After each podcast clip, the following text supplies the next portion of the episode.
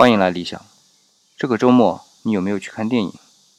在炎炎的夏日，躲进电影院，看着或激烈或文艺的电影，享受着声光电科技特效和艺术创作糅合在一起的故事情节，无疑是一种享受。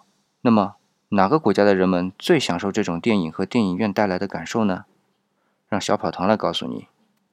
更多思想陪读，请关注 FM 幺五八六二三七。每天五分钟，做你的思想陪读。大家好，小跑堂开始广播了。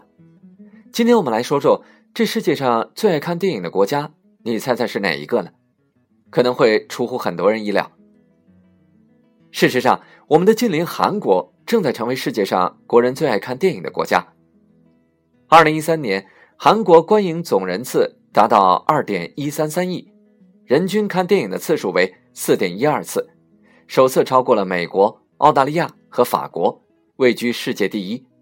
而在中国，这个数字呢还不到一次。我们再来看看2013年韩国电影上映的情况，也很有意思。2013年，韩国共上映了840部电影，其中好莱坞进口影片超过600部，但是产量不足200部的本土片却拿下了1.27亿观影人次。市场份额超过百分之六十。不仅如此，好莱坞的溃败还明显体现在二零一三年的韩国年度票房排行榜上，前十名中只出现了一部好莱坞影片，就是《钢铁侠三》，而且排在第四位。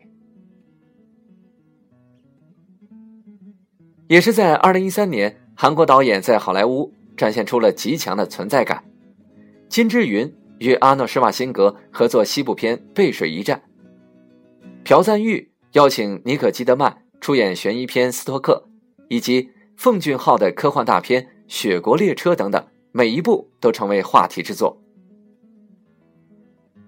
在韩国本土，以出生于1963年的朴赞玉和出生于1969年的奉俊昊为代表，活跃着一派“三八六”世代导演。什么是三八六世代呢？它是指目前活跃在韩国各界的举足轻重的一批中坚分子。三八六世代这个词语出现在上世纪九十年代，当时这批人基本上都是三十多岁，他们都是上世纪八十年代上大学，上世纪六十年代出生，所以简称为三八六世代。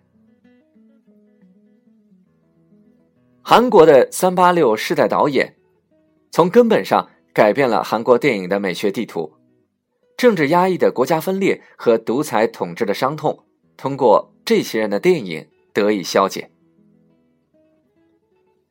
这批导演大都热衷于关注现实题材，表现之一就是他们热衷于拍摄那些未解悬案，比如奉俊昊执导的《杀人回忆》，就以。一九八六年到一九九一年期间，发生在韩国的连环奸杀案为原型，在二零零三年吸引了五百万观众进入影院。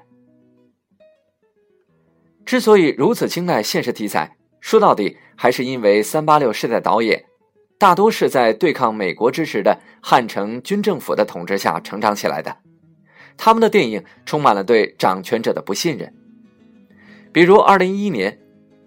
李圭满以韩国历史上三大悬案之一的青蛙少年失踪案为原型，拍摄了电影《孩子们》。